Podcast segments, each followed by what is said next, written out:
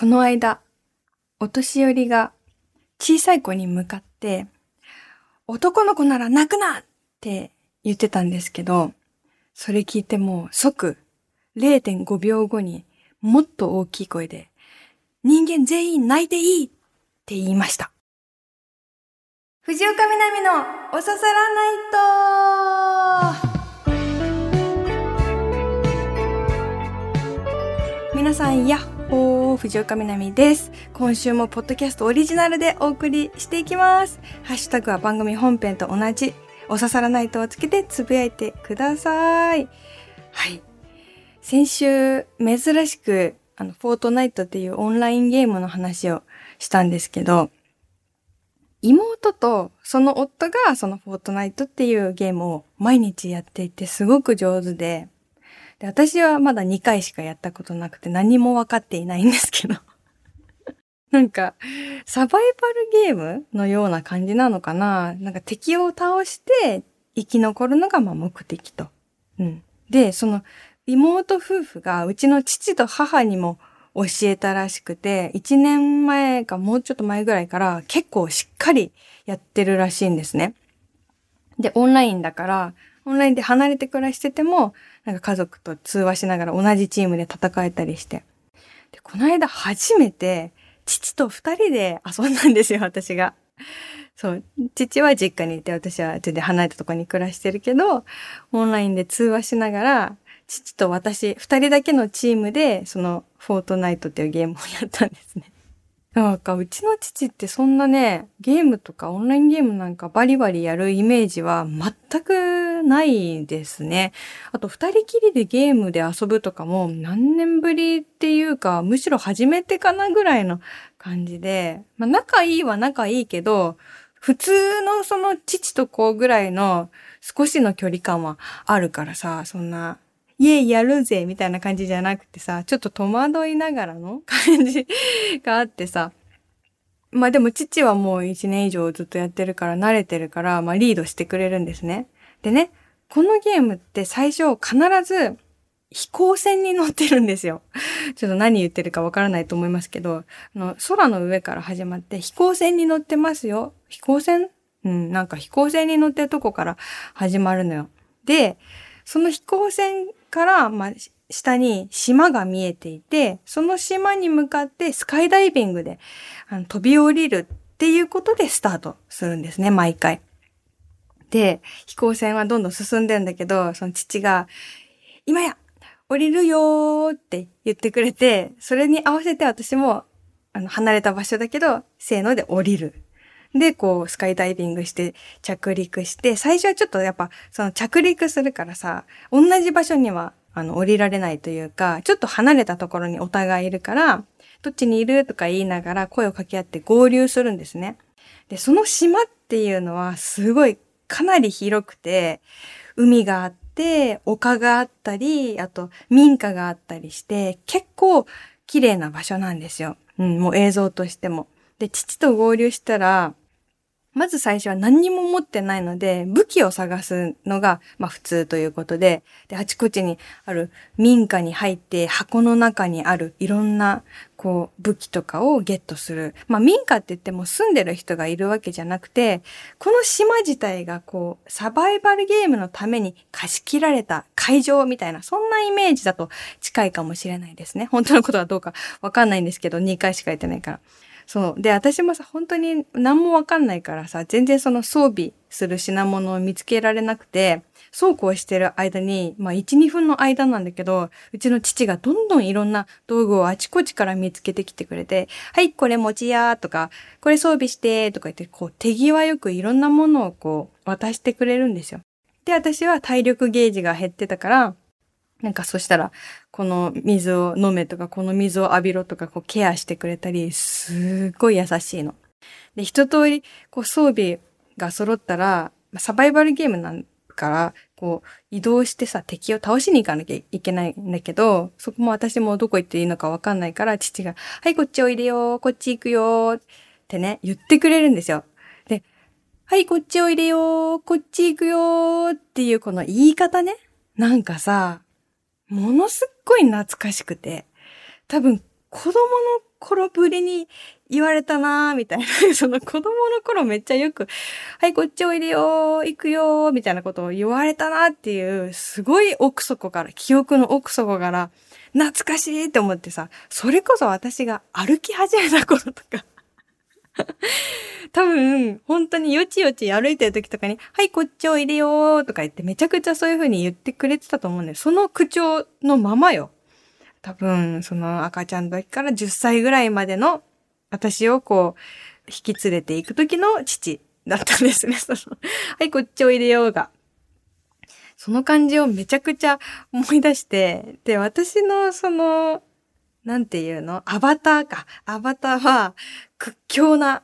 筋肉ムキムキのタンクトップシャツの男性のアバターで、で、父はなんかカスタマイズしてるんですけど、ミニスカートの小悪魔系女子みたいなアバターで、なんかそんな姿なんだけど、心の中では3歳の南と若き日の父みたいな そんな感じのね、なんか関係性がちょっと透けて見えてて、何これって思いながらね、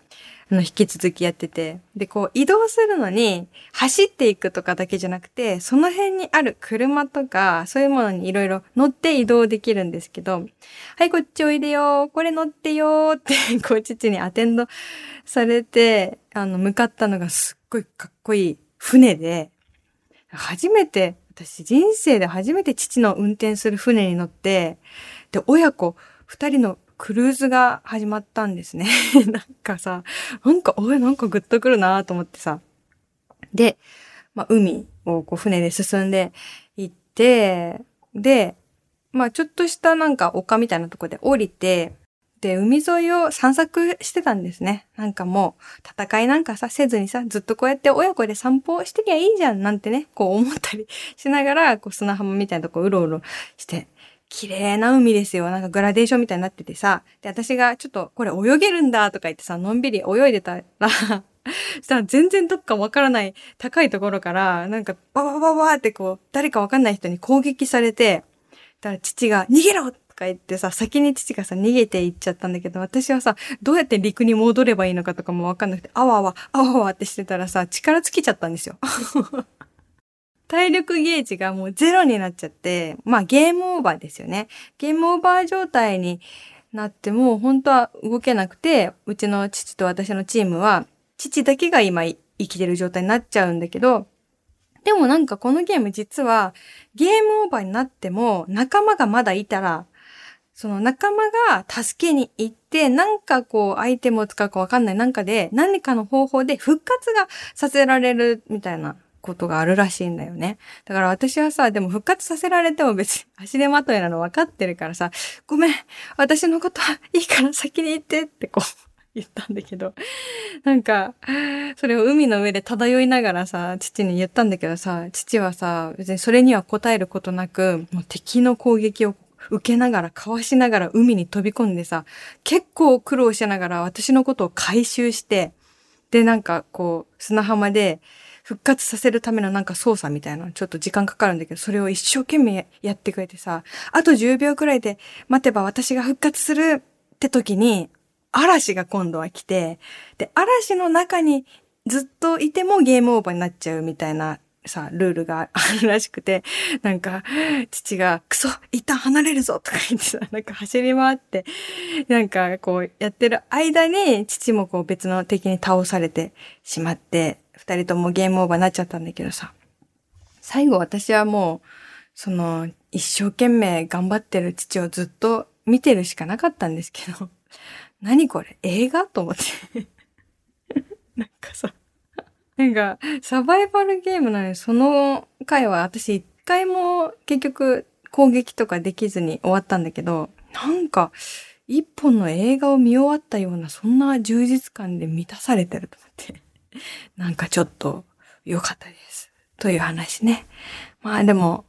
ちょっと全然難しいので、ちょっとしばらくはやれないかなという感じはありますけど、うん。オンラインゲームって、そういうところがいいね。なんか離れてたりとかしてさ、全然会えなかったりとかしても、こう、一緒にいられる感というかね。めっちゃいいなと思いました。さあ、今週も。じゃあコーナーから行きましょうかね。えー、本当にそうかな？街に溢れるメッセージに本当にそうかなとプチ問題提起していくひねくれコーナーです。これ先々週から始まったか、そのぐらい最近生まれたコーナーなんですけど、まず最初私の本当にそうかなを言っていきたいと思います。こうちょっと街を歩いてて、歯医者さんの電話番号で、看板にね、その歯医者さんの電話番号書いてあったんだけど、下4桁が0990だったんですよ。で、その0990の上に、まあ、ルビが振ってあって、あの、覚えやすいようにかな。お口きれいって書いてあったんですね。まあ、番号を覚えやすくするための語呂合わせだなーって思いながら通り過ぎようとしたんだけど、0990でお口きれいって、本当にそうかなって思って まあ、よく見ると、まあ、まず0990でしょ。0をおと読ませてんだね。で、9を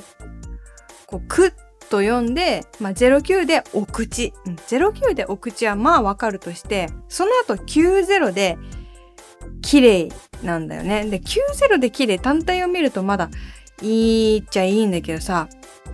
直前にさ、9をくと読んだ、もう直後に、ん ?9 を今度は木で読むと。で、0も今度はレイと読むと。なんかさ、テクニカルじゃん。そうなんていうの。なんかこう持ち替えなきゃいけないみたいな、こうあるじゃん。だからそこがなんかちょっともやっとしちゃってさ。まあダメではないよ。全くダメではないんだけど、だから9を一回くって読んだんだったら続けてまたくって読みたいからなんかお口きれいじゃなくてそのルールでいくんだったらお口くれいって読みたくなるんだよね。だからさなんか歯医者さんの看板だからお口きれいじゃなくてお口くれいお口くれいみたいな感じでも成立するかなって思ったりしてまああのみんなのお口くれい直してやるから見せてくれいお口くれいみたいな、なんか、江戸っ子みたいに最後になっちゃったけど。まあまあ、こんな感じで、街のメッセージに、あの、つけなくていいイチャモンをつけたり、つけなかったりする、そんなコーナーです。皆さんからの投稿を紹介していきましょう。愛知県稲沢市、ラジオネーム四谷サイダーさん。南さん、リスナーの皆さん、こんばんは、こんばんは。私の思う、本当にそうかな？は、〇〇に見えることからその名がついたです。眉のように見えることからその名がついた眉山という山が徳島にありますが、本当にそうかな？全くわかりません。確かに本当にそう見えたら楽しいですが、こじつけに近いものもあるのではと思ってしまいます。南さんは眉山は眉に見えますか？と言って眉山のリンクを送ってくれました。見てみたところ、うーん、ま、うーん、み、うん、本当にそうかな。本当にそうかなだね、これはね。すごいいい角度から投稿してくださってありがとうございます。眉には見えないね。なんか、まあ、二コブっぽくなってるから、眉って感じなのかもしれないけど、眉っていうか、唇っていうか、うん、うん、なんか、本当だ、眉だってこう、なる人は少数派なんじゃないかなって感じがしますね。いいじゃん、もう別に眉山で。はい、そんないいじゃんっていうことをね、いちいち言っていくコーナーです。続いて、おささらネームちょっちゃんパパさん。みなみちゃん、やっほー、やっほー。今年の春に、とある道の駅でパックされた魚の甘露煮を買いました。家に帰ってから消費期限を見ていると、3ヶ月後になっていました。いやいや違います。もっとよく見ると、2023年6月、買った日から1年3ヶ月後だったんです。パック技術の進歩は素晴らしいと思いつつも、本当にそうかなという疑念が。もしかすると2022年を印字すべきところを何かの手違いで2023年になってしまったのではと買う時に消費期限を確認しなかった僕もどうかと思いますが、とりあえず購入した甘露煮はすぐに美味しくいただきました。すぐに食べるので何の問題もありませんし、道の駅で売られている商品に間違いなしです。わー、これわかる。なんかさ、賞味期限が長すぎて本当にってなっちゃったってことよね。これはわかる。で、せっかく長い、長いのありがたいのに、短めに食べちゃうというね。わかるなー。うん。あれってどうしてる？皆さん。納豆の賞味期限守ってる？納豆ってさ、もともと腐ってるじゃん。だから、賞味期限、ま、を守らなくてもいいのかなって思って、少し過ぎちゃう、私はいつも。うん。でも一回ちょっと、んっていう味の時があったから、あまり過ぎない方がいいのかもしれない。1日2日ぐらいなら、うん、別に進めてるわけではないんだけど。そうだよね。なんか、パックされた。あ、そうか、真空パックかなんかになってんのかな。でもさ、真空パックとかさ、冷凍とかさ、瓶詰めとかさ、え、それらの手法をどれだけ信用してるんだって思うぐらいさ、本当に1年以上賞味期限あったりする時あるよね。あれほんとすごいよね。まあ、とはいえね、早く食べた方が美味しいに越したことはないんでしょうね。この方のおっしゃる通り、道の駅の食べ物ってなんであんなに美味しいんだろうね。なんかさ、全部さ、こう血が通ってる感じがしない？適当に作られたものがなくて、誰かが作ったんだなっていうのがなんか伝わる、そう、感じがしますよね。ありがとうございます。続いて、ラジオネーム、ビーズワックス A さん、藤岡みなみ様、こんにちは、こんにちは。本当にそうかなって思うこと、最近は政府の言っていることとか、裁判所の判決とか、本当にそうかなって思うことが多くて気がめいりがちなので、すみません、本当にそうだよねって思ったことを考えました。某テレビ局の世界なんとか街歩きっていう番組が好きでよく見るんですが、フランスのアルルの街歩きの時に少し年配の女性の方々が集まっている場所で、皆さんどうしてそんなにいつまでもお綺麗なんですかという問いかけに対して、自分と他人に対して敬意を持つことよって答えている場面があって、そんな答えをさらっと言えるのが素敵だなと思ったのと、本当にそうだよねって思ったのを思い出しました。ありがとうございます。お本当にそうかな？じゃなくて、本当にそうだよねの方を送ってくれる、このひねくれコーナーの唯一の両親みたいなメールをありがとうございます。そしてこのメール深いなと思ったのが、なんかさ、一見さ、どうしてそんないつまでもお綺麗なんですかっていうことに対してさ、他人と自分に敬意を持つことって言葉ってさ、そのなんか、え、そういう、どういうことってさ、一瞬なりかねないじゃん。なんか例えば、毎日絶対にメイクをすることよとか、そっちだったらさ、まあ直接的だから、ああ、なるほどなーって思うけどさ、敬意を持つことで、あの、ずっと美しくいられてどういうことなんだろうって一瞬さ思うけど、でも少し考えると、あ、確かになと思うのがさ、敬意を持つってめっちゃ大変なんだよね。大変っていうのは、敬意を持つぞって一回決めたらその後ずっと敬意を持ち続けられるものではなくて本当に常に意識して常にこう迷いながら更新しながらっていうことをやっていかないと自分も他人もこう尊重できないという、うん、なんか少しでもこう気を抜いてると誰かの足を踏んじゃったり自分の心を大事にできなかったりってなっちゃうんだよどうしても人間って。だからこう常に心がフレッシュ謙虚で迷いながらこう誠実であろうとするっていうそういう心の動きはやっぱり人をずっとこう美しくいさせるっていうことだとしたらめちゃくちゃしっくりくるなって私は思ったね。本当に何につけても敬意、敬意を持つこと、尊重することも本当にこれに尽きるよなって毎日思っちゃう。うん。自分も全然できてなくて、もうふとした表紙にすごいあの失礼なこと言っちゃったり、あとは自分の無知を感じることがすごく多いですけど、私もね、この素敵なお話見習って、なんか、年をいくつ重ねても、こう、あぐらをかくことなく、ね、自分のこと、他人のこと尊重できるような、そんないつでも新鮮な心を持ち続けていたいなと思った。ありがとう。というわけで、本当にそうかなのコーナーでした。また皆さんいろんな本当にそうかなを見つけたら送ってください。すごいね、あの目の付けどころが良かったです。なんか、皆さんのメールありがとうございます。えー、続きまして、純喫茶南はい、ここでは本編で読み切れなかったお便りなどをまったり読んでいきます。カランコロンいらっしゃい。えー、今日の飲み物なんですけど、おすすめは、あの、ちっちゃい氷がいっぱい入ったコーラ。どうぞ。暑いからね、本当にね。私ね、実はね、コーラって、ほんと数えるほどしか飲んだことなくて、人生で飲んだコーラ、多分2リットル以内に収まってると思うんですけど、自分でコーラ買ったことは多分一回あるかないか。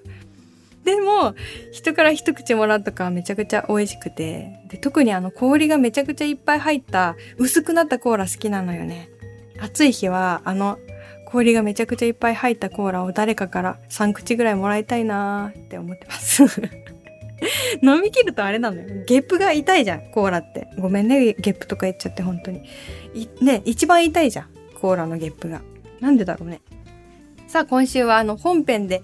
えー、メールテーマが最高になる方法ということでやってきたら皆さんからの最高の方法がね、いっぱい集まったので、これはね、いくらあってもいいですからね、ということで、今週もポッドキャストでも読ませていただくことにしました。はい。北海道札幌市おささらネーム北時はさん。南さんお晩です。お晩です。7月がスタートしたばかりなのに、もうすでに暑さ選手権の準決勝くらいを体感してお体大丈夫でしょうか？最近の自分にとっては、これをやれば最高は一人ドライブです。いつもの景色、初めての景色、懐かしい景色などなど、様々な空間を正面にして誰に聞かせることもなく、わー、すげーうわ、懐かしい。エモいエモい。感動だ。単純に純粋に感動だ。と一人ごちりながらドライブするのがとても気持ちいいです。さらに付け加えるならば、カーステレオの曲をシャッフルして大声でシャウトするなんて、もう自分が自分じゃなくてスターになった気分です。あ、ちなみに私の車にはドライブレコーダーはついてません。という いいなぁ。ねえ、これめちゃくちゃ気持ちいいだろうな。私は中学生の時にこれを自転車でやってましたね。まあ自転車であの音楽聴きながらではないんだけど、すごい気持ちいい坂とかをこう下ったり、自分のお気に入りの景色がいいスポットについてから、あの MD でね、MD 世代ですいません。MD でね、こう音楽を聴いたりとかね、して、あれ最高だったなそうそう。なんかこれ昔来たことあるなとか、なんか思い出の場所一人で巡ったりしてね。まあ友達とさ、一緒に行くとかもいいんだけど、一人ならではの豊かさむっちゃあるよね。なんか、友達とだったら、ね、最高だねって言って終わっちゃうんだけど、自分一人だとなんかもっといろんな思いが、その、